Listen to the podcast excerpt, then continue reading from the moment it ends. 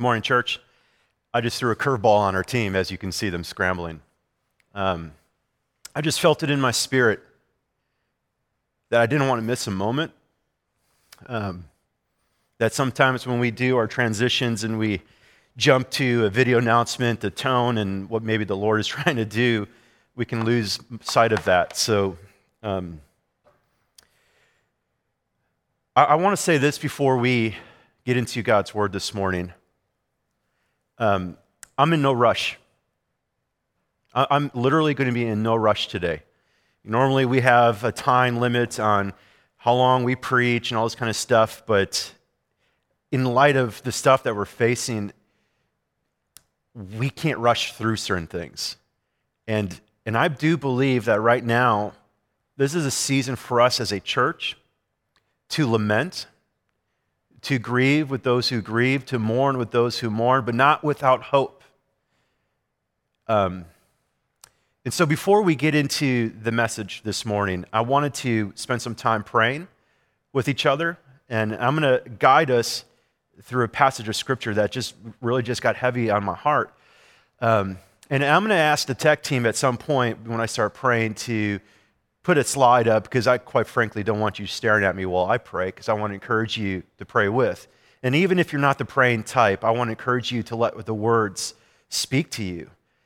And so, one of the things I'm going to ask um, those who are in this room um, here at Austin Oaks Church, we're going to get on our knees and we're going to pray. And, um, and I want to encourage you at home, wherever you're at, to pray because folks, listen, we're not playing church, right? We're, we're dealing with the power of Jesus Christ and the Holy Spirit. And we're going to talk about God's heart and who He is, and that also going to reflect on how He sees people. And so, even though we're not all together and we don't get to do this together, we can do this in spirit together. So, I want to pray because, quite frankly, that's where I need to be. Um, and so, would you join me in prayer?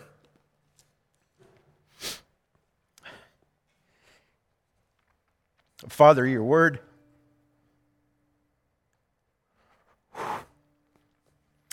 Your word says that if my people who are called by my name humble themselves and pray and seek my face and turn from their wicked ways, then I will hear from heaven and will forgive their sin and heal their land. Lord, forgive us for being too haughty, for being too proud to humble ourselves. Forgive us, Father, for those of us who lead your church and we're part of your church who have failed to remember our role and call in this life to be your ambassadors, to be your salt and light. And Lord, it, this is no longer just confined to America. This social unrest, this cultural pandemic is now across the world, and it's been this way forever. But Lord, in this time, in this season, God, I pray that you would grab our hearts. Would you break our hearts? Would you get us to a place of lamenting and mourning because we also know that your mercies are new every morning. You're close to the brokenhearted, and today we are broken.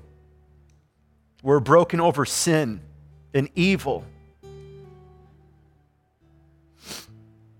Father, we call, we cry out to your mercy.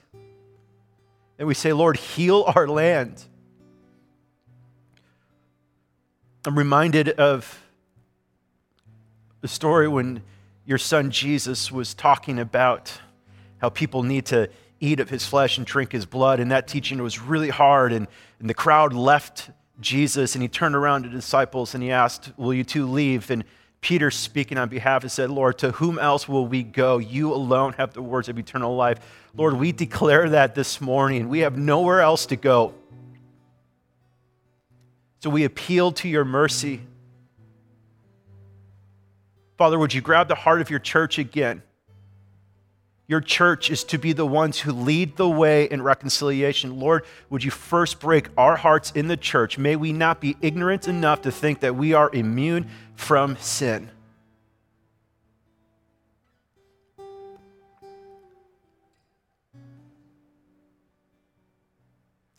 So, Lord, I pray that your words are the words that are spoken this morning, not just through my mouth, but through every other preacher, pastor, teacher. This world needs to hear hope. And hope is found in only one place, and that's at the cross the empty tomb. Jesus seated at the right hand of the Father with a promise of coming back and making all things new. We appeal to you this morning, Lord. Would you move? Would you soften hearts? In Jesus' name, amen.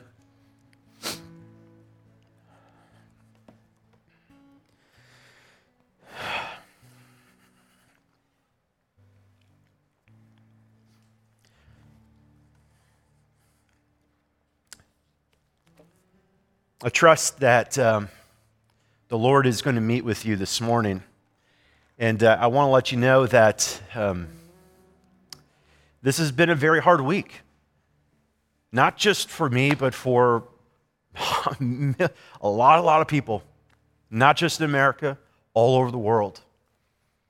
And uh, my heart has been heavy because I'm trying to, you know, pray and ask the Lord, like, what, what words can I give? What message can I give to your people, to the church today? And even those who necessarily aren't even part of the church, you might be just looking for hope, looking for answers. Like, Lord, what words can I give? And, and I'm trying to navigate and discern my own heart and constantly getting barraged with all the media and all the different stories and the turmoil, the pain, the confusion. My mind was restless and I was feeling anxiety all week as I'm trying to figure out what can we be doing as a church? Right? Like, and then even going, well, maybe I'm failing as a pastor. What can I do as a pastor? And then, then I started to think about my own life as being a human being. It's like, what am I doing?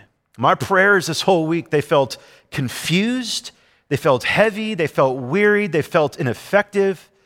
But God has been gracious nonetheless. I've been trying so hard to find the right words. And, and, and as you guys know, and um, in all seriousness, you know I'm not a man to that's hard to find words. And a lot of times you guys are like, yeah, you talk way too much. And it's very true, I do. But this whole week, I felt like the words just wouldn't come. And so, and I'm thankful for that because this message this morning is going to be very raw. It's going to be very unpolished. And yet I believe it's going to be very pointed because it's going to reflect the heart and character of God and what that looks like for us as the church. My words, I'm just going to say this right now, and you know this my words will fall short. My words will be insufficient, but His word will never fall short. His word is all sufficient for all things, all scenarios, all situations, including what we're in right now.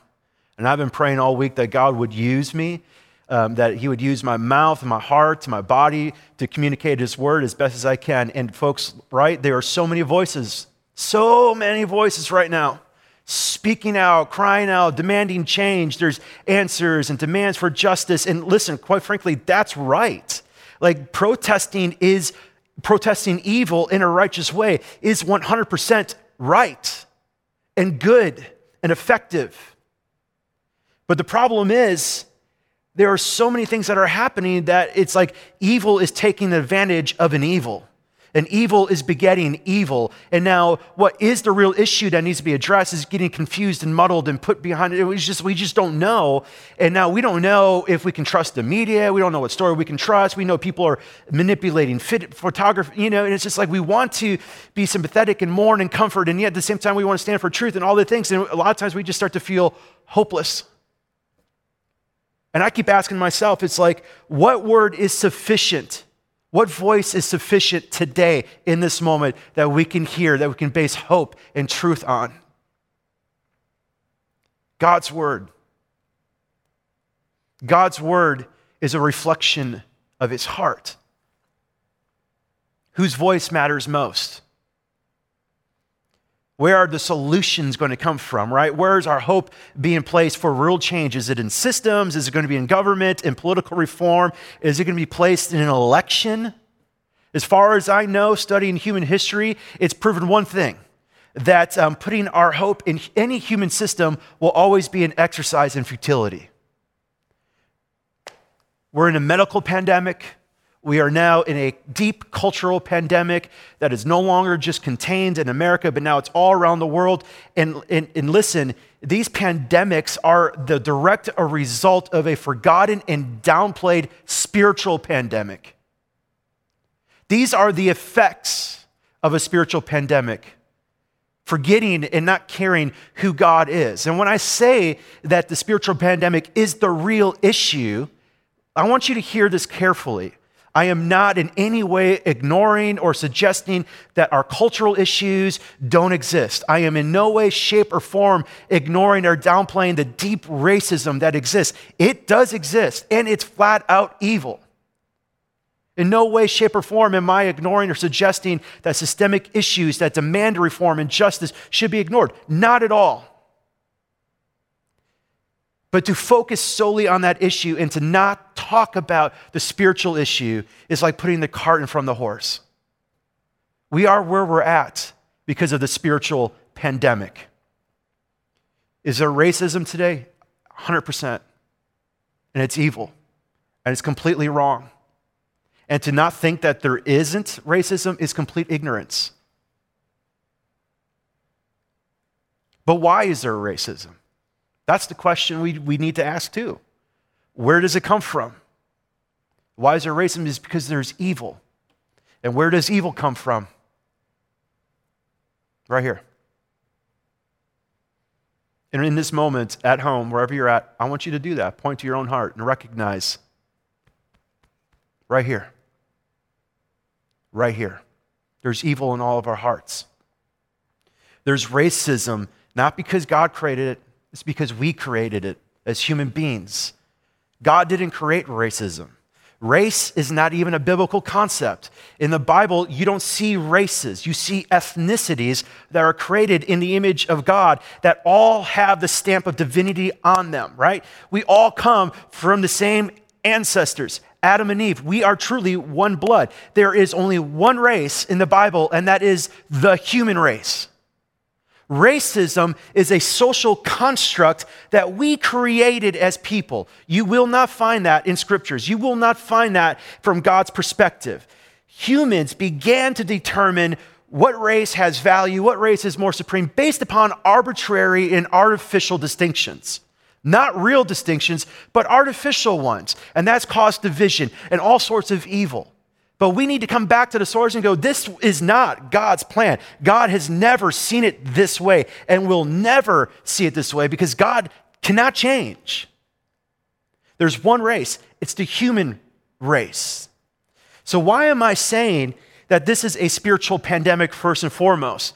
Because from the beginning of our time, from the very beginning of humanity's existence, we chose to play the role that was designed for only one person to have.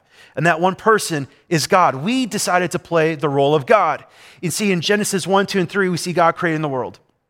And in there, um, the tempter, the devil, comes and he tempts Eve and at the same time tempts Adam and basically saying, Did God really say that you shouldn't eat of the tree of the knowledge of good and evil? And it's kind of suggesting that maybe God is withholding from them. And the whole concept of the tree of good and evil is basically saying we are taking all of our cues from God because God alone is able to judge the difference between what is right and wrong, between what is good and evil. But Adam and Eve decided maybe God is withholding, and they started to question God's character. And so they chose to take matters into their own hands and to eat of the fruit. And lo and behold, their eyes were open and they realized that they were naked. But who told them they, was they were naked?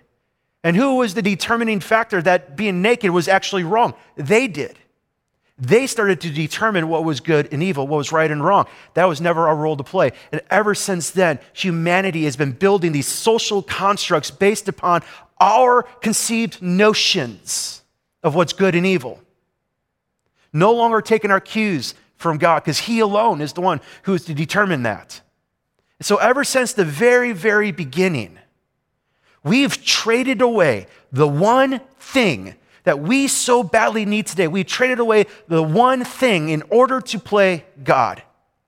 And that one decision they made, and let's be honest, we make that same decision. We would have made the same decision that they had, has caused the spiritual pandemic that we are living in now. What was that one thing they traded away? They traded away the ability and opportunity to be in a relationship with God and to grow in intimacy with knowing God. Where knowing Him informs and influences everything in our lives. And we have been trading this away from day one. Let's look at some passages of Scripture real quick. In Romans chapter 1. In Romans chapter 1, verses 18 through 25, I'm going to read this. For the wrath of God is revealed from heaven against all ungodliness and unrighteousness of men, who by their unrighteousness suppress the truth, pushing the things of God aside. For what can be known about God is plain to them because God has shown it. In other words, like we all know instinctively that there's a God. We just have to look at creation and natural order. And even if you believe in evolution, you still got to try to figure out what was the first cause of everything. And that first cause will always be God. For what can be known about God is plain to them because God has shown it to them. For his invisible attributes, namely his eternal power, divine nature, have been clearly perceived ever since the creation of the world, in which things have been made so that they are without excuse. Here we go, verse 21. For, for although they knew God, they did not honor him as God or give thanks to him, but they became futile in their thinking, and their foolish hearts were darkened. Claiming to be wise, they became fools and exchanged the glory of the immortal God for images resembling mortal man, birds, animals, and creeping things. Therefore, God gave them up in the lusts of their hearts to impurity, to the dishonoring of their bodies among themselves. We exchanged the truth about God for a lie like, like just let that sink in from a we exchanged the truth about God for a lie.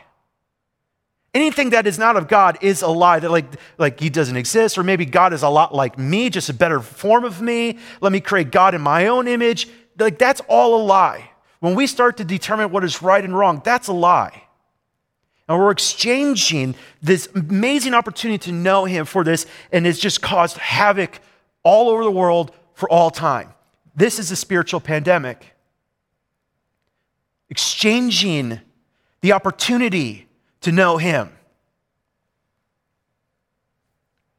We were created to be in this relationship with God, to know Him and to enjoy Him forever, to grow in our love of Him and to worship Him, like to put our trust and our confidence in the character of who He is, and then discover from that everything in life will eventually find its meaning and its purpose. We are to take all of our cues from Him, to see everything as He sees things, to act as He would act, to love as He loves.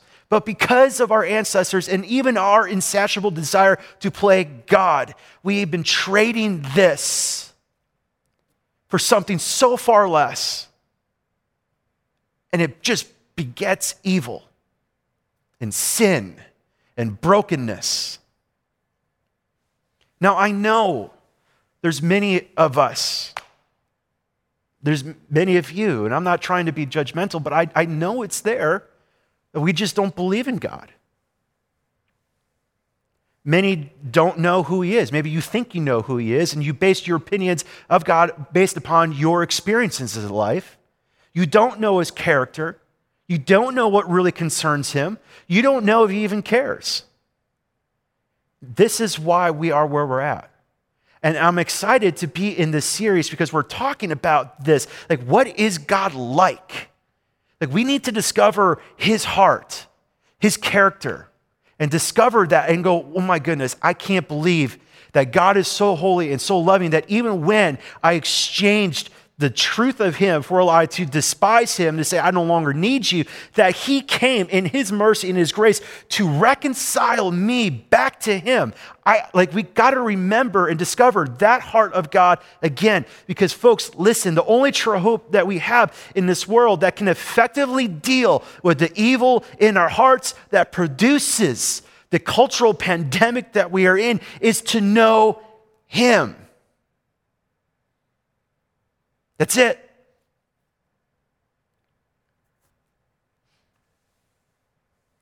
And here's the good news He's not far away. We know He wants to be known because He sent His Son Jesus and He's given us His Word. His Word is this indication that He wants to be known, He wants us to come to Him. He's always going to be the first mover. In fact, when we look at this, we, we begin to know God best, not by trying to dissect his essence. God is altogether different. He is incomparable. Like we, there's no one or nothing even close to him. We can never understand him and his essence, but we can grab a hold of who he is by looking at what he does. Jesus is forever going to be our best depiction of who God is. In fact, in Hebrews chapter 1, verse 3, it says that Jesus is the radiance of the glory of God in the exact imprint of his nature. You want to know what God is like this week? Read and just ponder Matthew, Mark, Luke, and John, the Gospels, and look to Jesus. Eternal life, Jesus said in John 17, 3, is that they would know him knowing God. Everything flows out of that. This whole sermon series is designed around Psalm 9:10 that says this that those who know your name will put their trust in you. Now I want you to think about that concept for a second because what goes into a name? Right? When you hear someone's name, like isn't the immediate thought that comes into your mind is their character and their reputation? Like when you hear God, like, what comes into your mind? Like, what do you think? What do you feel? Our whole goal in this series is to show you that God is worthy of all of your trust, of all of your confidence. He's made his character known to us because he knows that you can't place your trust in him if, he, if you don't know who he is. And he wants you to know him. And so he's made every possible way for you to know him. And we're going to talk about that this morning. So here's the question this is the curveball, okay? Like I had a totally different message for this morning, and here was the curveball that hit me midweek. And it was this thought of going, okay, how is this sermon series, how does this message specifically speak into what's happening today? Like, how does knowing God speak of a solution to racial reconciliation? Like, how does this relevant to my life? How does knowing God provide the solution? You know what? I am so incredibly glad you asked that. I, I really am because I, I think I have an answer. Okay, like that's one of my really lame jokes. I'm going to trust you laughed. Or at least you're just now tweeting about, boy, my pastor's dumb. That's fine too. I want to, I want to encourage you, open your Bibles to Ephesians chapter 2. Okay? Ephesians chapter 2.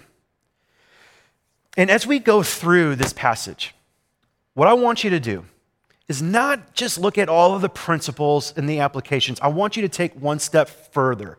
And I want you to ask this question What does this tell me about who God is. Okay, that like I don't want you to miss that. Like we can read this and go, "Oh, okay, here's a principle and here's an application and here's a point." But yeah, that's great and all that, but this is God's heart. I don't want you to miss that. I want you to be looking, what does this tell me about God? So, Ephesians chapter 2, I'm going to read the first 10 verses. And you were dead in the trespasses and sins in which you once followed the course of this world, following the prince of the power of the air, the spirit that is now at work in the sons of disobedience, among whom we all once lived in the passions of our flesh, carrying out the desires of the body and the mind, and were by nature children of wrath, like the rest of mankind. This is what it looks like when we trade the truth of God for a lie. We are under God's wrath. We are dead in our sins, hopelessly evil lost. Bad news. Verse 4 great news. But God, being rich in mercy because of the great love with which he loved us, even when we were dead in our trespasses, made us alive together with Christ. By grace you have been saved and raised us up with him and seated us with him in the heavenly places in Christ Jesus, so that in the coming ages he might show the immeasurable riches of his grace and kindness toward us in Christ Jesus. For by grace you have been saved through faith and this is not your own doing, it is the gift of God, not a result of works, so that no one may boast, for we are his workmanship, every single person, created in Christ Jesus for good works, which God prepared beforehand that we should walk with them, in which by the church we go, Amen, hallelujah, praise the Lord. That is great news. And if we are honest, we oftentimes stop there because we love to be individualistic. We go, Oh my goodness, this is great news for me. I was a sinner and I was dead and he saved me and he loved me and this is amazing. True. 100% true, but Paul doesn't stop there. We see the heart of God. We are by nature dead in our sins underneath the wrath of God because when we sinned, right, God is just and there's a penalty to be paid, and that's death, eternal separation from Him. But God's so rich in mercy, He loved us that He sent His Son Jesus to die on the cross, to have his blood shed and his body broken for us, to pay the price of our wrongdoing so that God's justice would be appeased and his mercy and grace would reign and we would be able to enter into this relationship with him. And we are like, yes, now we have this personal relationship. It's just me and Jesus, me and Jesus, and it's all great. True. But I want to be bold enough to say there's even better news. As good as that news is, Look at verse 11. Therefore, remember that at one time you Gentiles in the flesh called the uncircumcision by what is called the circumcision, which is made in the flesh by hands. Remember that you were at the time separated from Christ, alienated from the commonwealth of Israel, and strangers to the covenants of the promise, having no hope and without God in the world. Again, bad news. And now he's speaking to a people. Now, this is important. Paul, in the church in Ephesus, he's speaking, right, to both Jew and Gentile, and he's saying, like, hey, Gentiles, you guys were in the flesh. Now, this is tough because, like, Brandon, didn't you just say that racism didn't exist in the Bible? This isn't a racist deal. This isn't races like, like there's the race of the Jewish people and there's the race of the Gentiles. That's not it. Those are human social constructs. But what we do see here is a real distinction, and it's a covenantal distinction. It's not a racial distinction. Nowhere in the Bible is it saying that the Gentiles are inferior to the Jewish people or the Jewish people are somehow superior, more privileged than the Gentiles, even though it's easy to read scripture that way. But if we continue to read this, we're going to discover that that is not the case. We are all of the race of Adam. There's only one race. Now, think about this. All the way back to the very beginning of the Jewish people, we have to ask a question Was Abraham Jewish? Nope. He was pagan. Well, how did he become Jewish? Did God somehow, in that moment, when he said, I'll make you the father of many nations, that God somehow, in that moment, anatomically changed him? Changed his DNA and his genetics at the biochemistry level? Or was it based upon a promise that God made? Where his people, if you look at that story, was to be a blessing for all nations.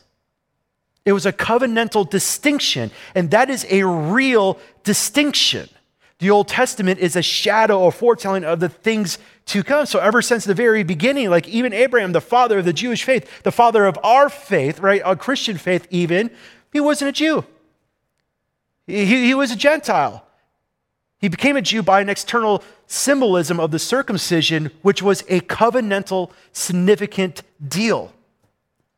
That's very important. So remember, keep asking yourself this question What does this tell me about who God is? The real problem, right here, Paul's even saying this here. Now, it's speaking to the Gentile and Jew scenarios. Like the real problem is that you're separated from Christ, alienated from the commonwealth of Israel, and strangers to the covenant. Israel, like I said, was to be a blessing to all nations, so that all nations could know them. But Israel failed at that. And we're going to discover that wasn't like Israel somehow were really close to God. Like all of a sudden they had it all together and, and they're like saying, God, could you catch, speed up those folks so they can be like us, so we could be one? That's not the case. Let's continue reading. Verse 13. But now, this is no different than verse 4. But God,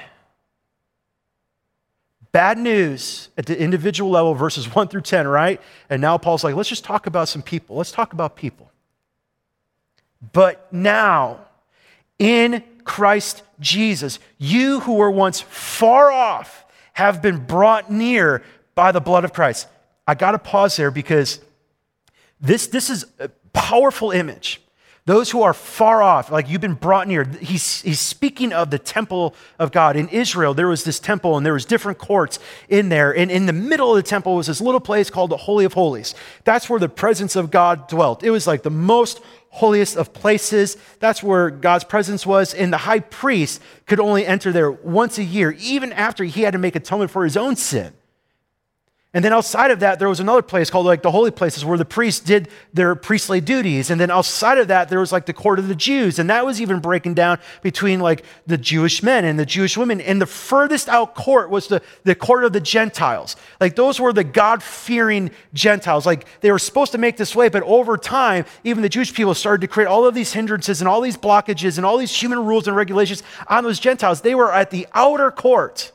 They weren't able to come in. And so, like, Paul is saying, it's like, listen, you who've been far off, like, you who are, like, you know, alienated from Christ, strangers from the commonwealth of Israel, like, you, you're not partakers of this promise. Like, through Jesus, that is completely obliterated. You've been brought near by the blood of Christ. Don't allow a religious platitude just roll through your head all of a sudden. The blood of Christ, God Himself who took on flesh, came here, put His body on that cross to be executed for you. This sacrifice that He made for the all the world, for all time, declares forever the heart of God. You who are far off, you've been brought near by the blood of Christ. This is great news. How were they reconciled? Only by the blood of Jesus. The blood of Jesus is sufficient for all things. Only by a sacrifice, nothing else could reconcile them to God. You can't add to it. Dare you ever add to the blood of Christ and the power of the cross? His sacrifice is more sufficient to bring them near, to bring you near, to reconcile you to God and to each other. And this is not just an airing out of grievances. This isn't like, you know, Jesus died and now we got the, the Gentile people and the Jewish people and they're just going to talk about their differences. Like, as important as that is, that's not what this is talking about. Because look at this now in verse 14. For he himself, Jesus, is our peace what he did on the cross and how he conquered death and sin forever through the empty tomb settled the issue of race and differences and everything. It was the great leveler of all things, where white and black and male and female and rich and poor all come to Jesus the same way, all come to know God the same way. He himself is our peace. He is our equity. He is our unity. He is our everything, who has made both one. He's taken, God has taken the real distinction between two people, both part of the same human race, where there's a covenantal distinction, and said, We're one.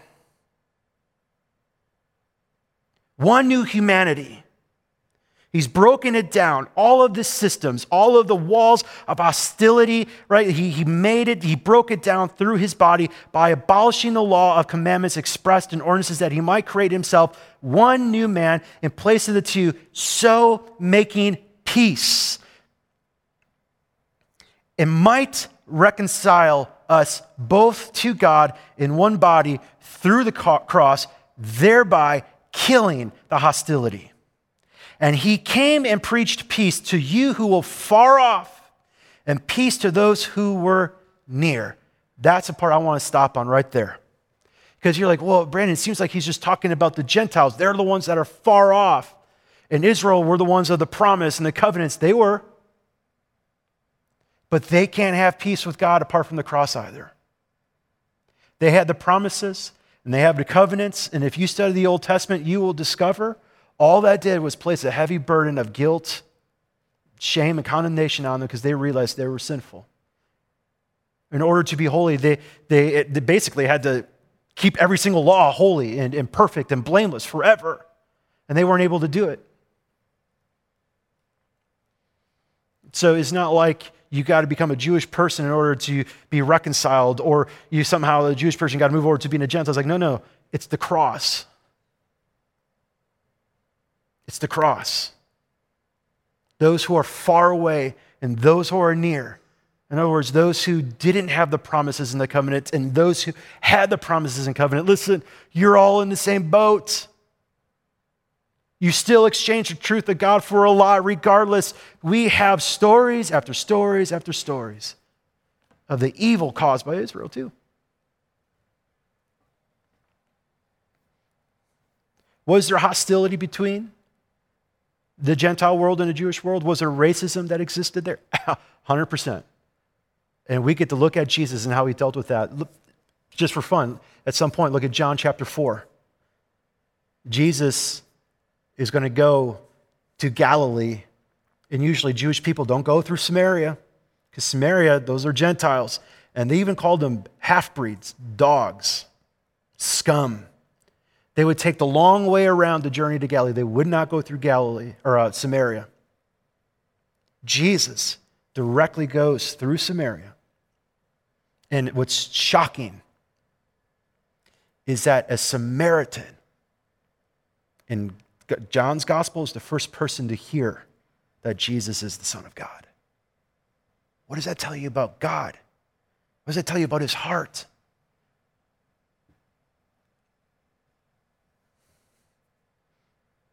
There was great hostility between those people, but now because of the gospel, that's gone. We first need reconciliation with God, and only through the cross are we able to achieve reconciliation with each other because Jesus is our uniter. Galatians chapter 3, verse 23 to 29. Galatians chapter 3. Now, before it came, now before faith came, we were held captive under the law, imprisoned until the coming faith will be revealed. Now he's talking about those who are near. So then, the law was our guardian until Christ came in order that we might be justified by faith. Because it wasn't the upkeeping of the law and all the promises that would give them that. They weren't able to. They weren't able to. It had to be through Jesus. But now that faith has come, we are no longer under a guardian, for in Christ Jesus, you are all sons of God through faith. For as many of you were baptized in Christ and have put on Christ, now look at this there is neither Jew nor Greek, neither slave nor free, there's neither male nor female, for you are all one in Christ Jesus. And if you are Christ, then you are Abraham's offsprings, heirs according to the promise. And I can't help but think, Father Abraham had many sons. Many sons had Father Abraham. I am one of them. And so are you. It's Jesus who brought that together. This is great news.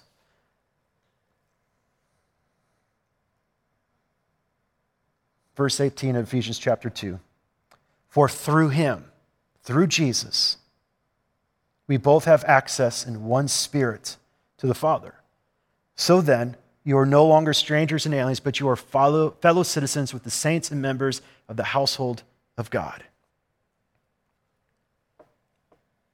Four times in this short little passage, Paul mentions peace. He's our peace. He made peace. He preached peace to those far and those near, uniting us through the gospel.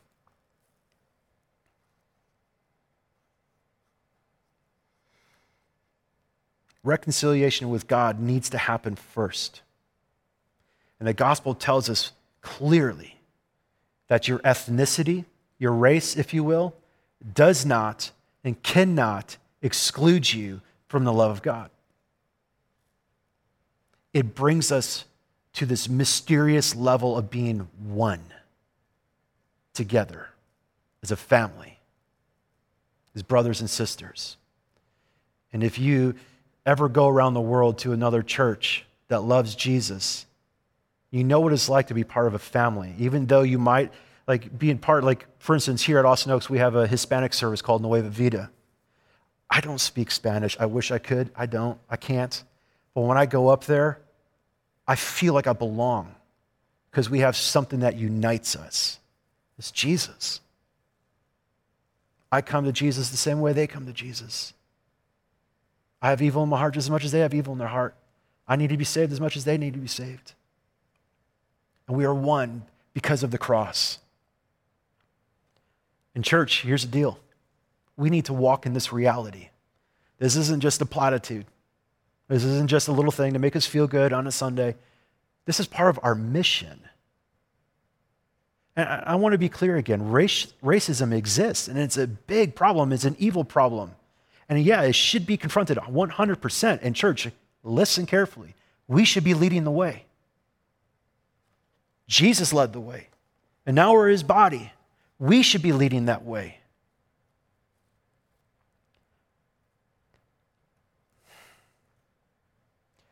I, I want to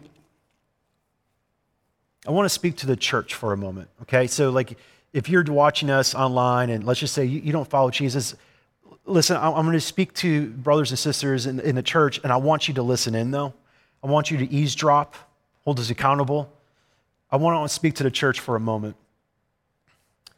If this is who God is, if God loves all people, and God sent his son Jesus to reconcile us to him, knowing that the only way for there to ever be peace was for him to come and to die on the cross, to have his body broken, his blood shed, given for us, so that we could have this relationship restored and then called us to love our enemies and to love our neighbors as we love ourselves and to do what he did and to walk in the ways that he walked and that we are to be known by our love. Like, how can we be silent? Like, how can we be silent with the gospel? How can we not be shouting it from the rooftops? Jesus is it. He is our peace. This is the only solution the only solution.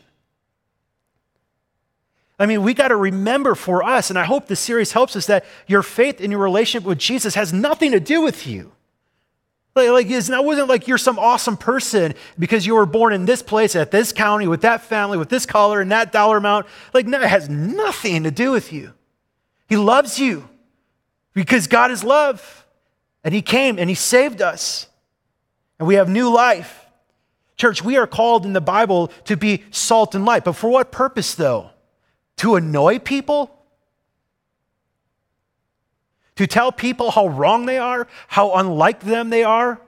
Like, I get it that people who don't know Jesus won't understand everything that we're talking about. But for us who believe in Jesus, we are the salt and the light, and we are best at that when we show off Jesus and let people know that there is a way to be reconciled with God. And by that reconciliation, we can be reconciled to each other. So we should be the forerunners of getting to know people, mourning with those who mourn, grieving with those who mourn, rejoicing with those who rejoice, to tell people about Jesus at every moment and every occasion. I mean, we get these glimpses of heaven, right? If we look at Revelation chapter 7, like we get this glimpse of what heaven looks like, and it's absolutely beautiful. After I looked, and behold, this is this, this image, this vision he has in heaven a great multitude that no one can number from every nation, from all tribes and peoples and languages, standing before the throne and before the Lamb, clothed in white robes with palm branches in their hands, and they're worshiping God. Why do we have to wait till then? Did Jesus not teach us, church, to pray, Your kingdom come on earth as it is in heaven? Is that not his wish and his desire? And should we need, not be about that? Should we not be praying for that? What does this tell us about God? Church, listen, we're told in uh, Romans chapter 12 that we are to give of ourselves. Like our, we're to present ourselves as like this uh, like sacrifice. This is our spiritual act of worship. And it says, do not be conformed to the patterns of this world. Church, listen, whose voice are you allowing into your head and your heart in this season the most? Who's shaping your opinions? How is your worldview being dictated and determined right now? How are you coming up with your solutions and, and, and thoughts about what's happening in the cultural issues right now? Is it scripture or is it Fox? Is it CNN? Is it this politician, this politician? Is it TikTok? Is it Facebook? What is it? We're told, church, to no longer conform, but to have our minds renewed by His Word. We need to know who God is. We need to know what God is like. And God is for all people. We need to be leading the way in reconciliation. And here's, here's what I wanted to do before we get into communion. Is I want us to read something in scripture because I don't know how the church can receive and celebrate communion without taking seriously the blood of Christ and without remembering God's heart for reconciliation? How can we come to the communion table and just ignore that reality? You're at the communion table because He chose to move towards you, to reconcile with you, with me. Jesus went to Samaria. He went to the Samaritan woman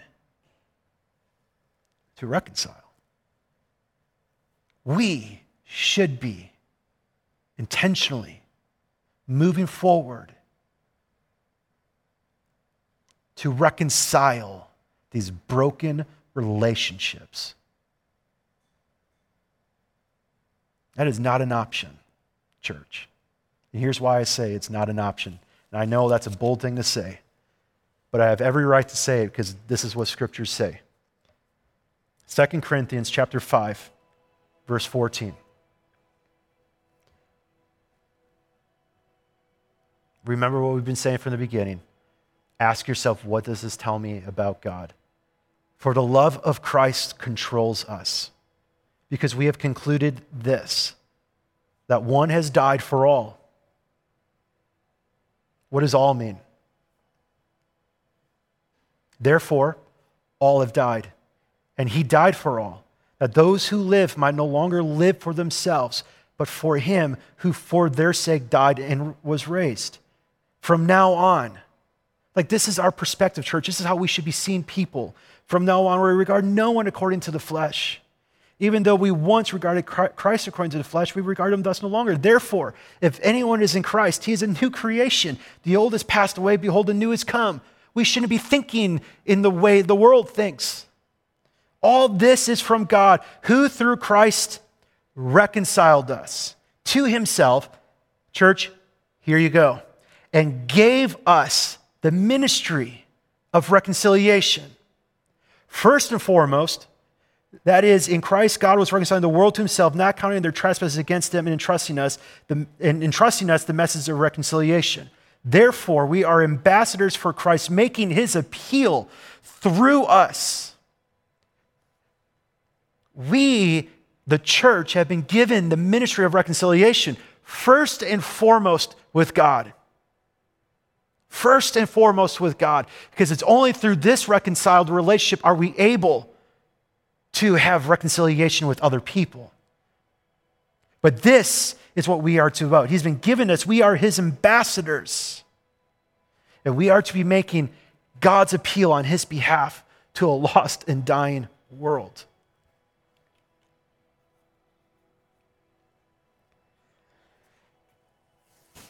This is the part where I usually try to craft a conclusion that lands the plane real nice and wraps it up with a bow.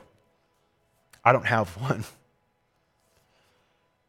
Because I think, church, what we need to do is really to lament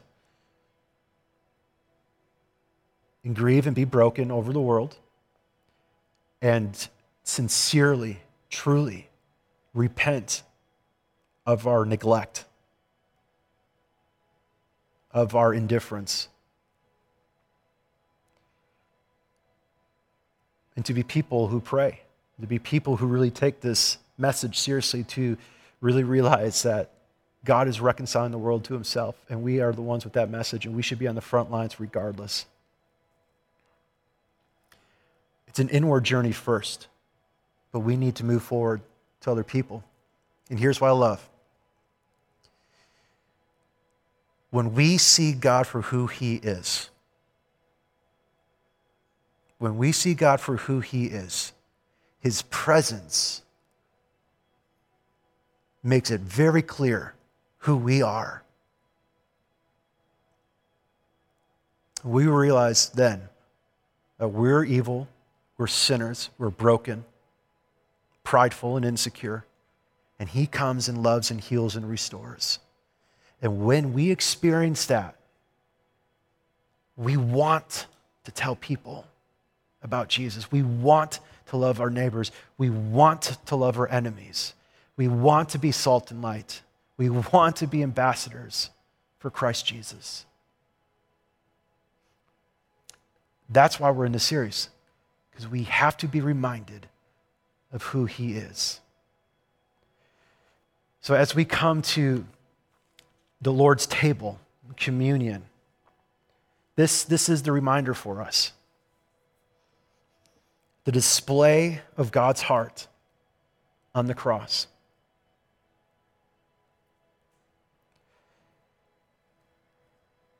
If you don't have the communion elements, you can feel free to pause it, go get your stuff, come back, unpause.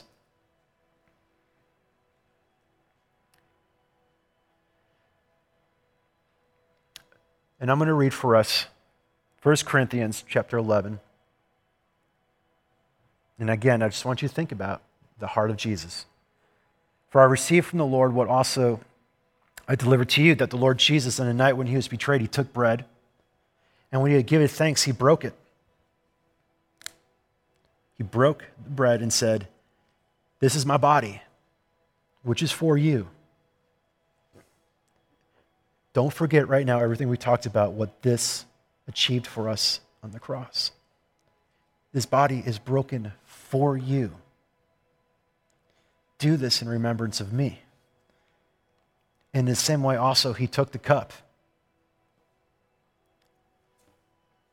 a cup of wine. And he said, This cup is the new covenant.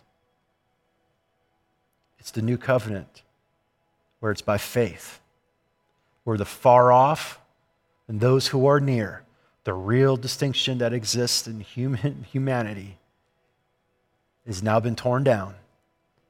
And we come to Jesus the same way. This blood is a reminder of the new covenant. And he did this for us. Do this as often as you drink it in remembrance of me. For as often as you eat this bread and drink the cup, you proclaim the Lord's death until he comes. So, church, let's take together.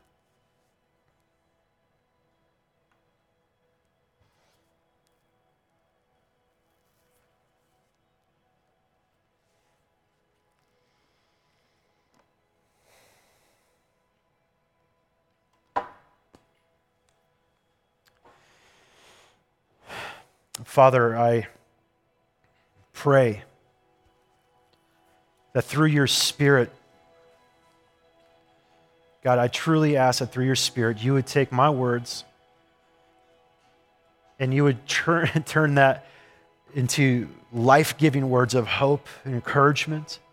Lord, would you turn the water into wine? I know there was a lot of thoughts, and I know my emotions were all over the place, and I know that we went through a lot of scripture and there's a lot of things that are there and there's a lot of emotion. But Lord, I know and I trust your spirit to speak to our heart in exactly the way we need to hear. Lord, I pray that those who don't know Jesus yet would see your heart. Even trying to find hope and some clarity and answers in all of the issues that are happening in our world, that they would get a glimpse of how you responded and how you are at work even now. And Lord, I pray that they would see you for the first time, that you made a way. You made a way for peace, for life, and for hope. And Lord, I pray for us as a church that this isn't a, a, a moment where we just go, oh, that was moving and move on and think about those things. That was kind of nice. Yeah, I should do something. But Lord, I pray that you would not let us go. Would your spirit convict us? Would your spirit break us? Lord, would it get us to his place where we do humble ourselves and pray and ask for your hand of healing?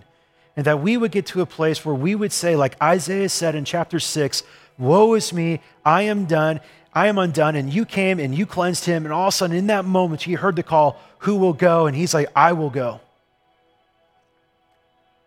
Lord, may we go and tell people about Jesus.